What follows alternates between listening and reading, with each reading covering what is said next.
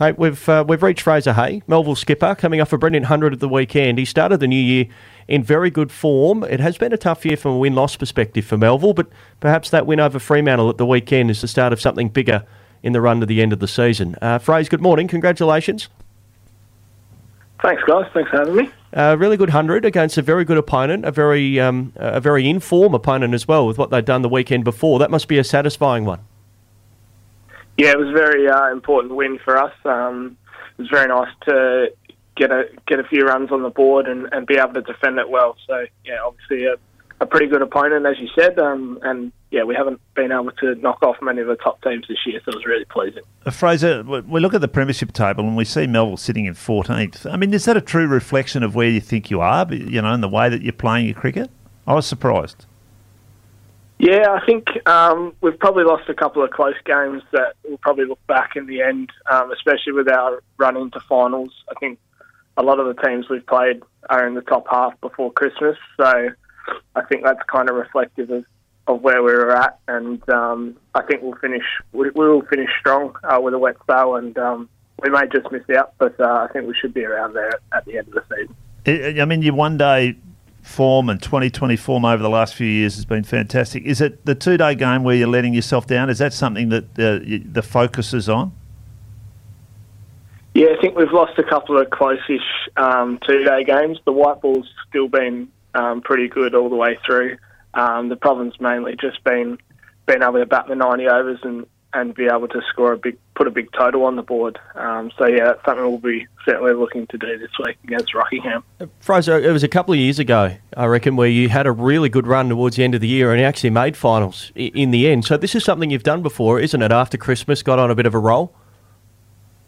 Yeah, that's certainly uh, something that we have had to do in the past. Um, it's probably would be nice if we could just maybe just win more games before Christmas and not have to do that. But um, yeah, I think we've got a reasonably uh, good run in, so hopefully um, we should be there or thereabouts. You featured in a second 11 game for WA earlier on in the, the season. You made 95 against the ACT.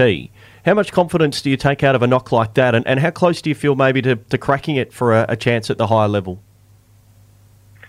Yeah, I think um, that was obviously an innings that gave me a lot of confidence, um, having played uh, a number of second 11 games before, but um, probably not having have achieved what I would have liked to. So I think I took a lot of um, confidence from, especially from spending a lot of time in the middle with someone like Ashton Turner and being able to um, learn how those guys at the highest level um, go about their game. And I guess, yeah, if the opportunity presented itself, I'd certainly be available. But um, yeah, just looking to do as well as I can in Premier Cricket and keep banging the door down. When can we expect to see you get a couple of your big you know, gun bowlers back in young Bierman and, and Jackson? Uh, I mean, they've had a lot of problem with injury. They've been in this WA system for a little while, but they don't seem to be you know, getting on the track too much.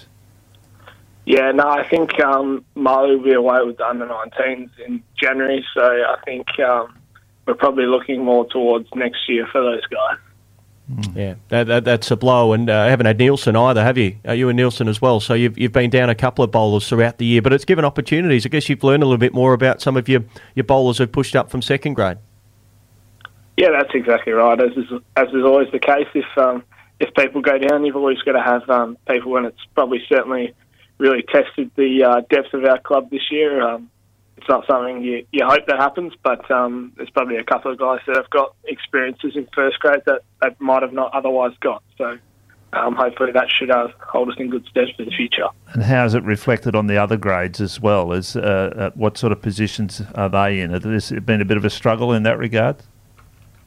Um, not necessarily. Second grades performed uh, a little bit better than they have in the last couple of years, so um, not sure the reasoning there and with a few guys coming up, but they've yeah still held their own, and um, third grade obviously uh, with a lot of experience there have, have performed well once again. You've got Rockingham Mandurah back at home this weekend. Uh, be a pretty good battle that one, I would imagine again. Yeah, certainly. Um, they got a couple of good batsmen, so um, we'll be looking to hopefully just bat the 90 overs and put a big score on the board and yeah, look to defend that. Hey, we're about to chat to James Oldring from, uh, from, from WA Racing, Perth Racing CEO. You've been backing any winners, Rose, of late? No, I've just been focusing on scoring runs at the moment, unfortunately. Very good. Hey, Fraser, thanks for your time this morning. Well batted at the weekend. Hopefully, it's a start of a good run of form for you and, and uh, improved performance for the team as well. All the best at the weekend. no worries. Thanks a lot, guys. Fraser Hay joining us. He's the skipper of the Storm, the Melville Cricket Club. Uh,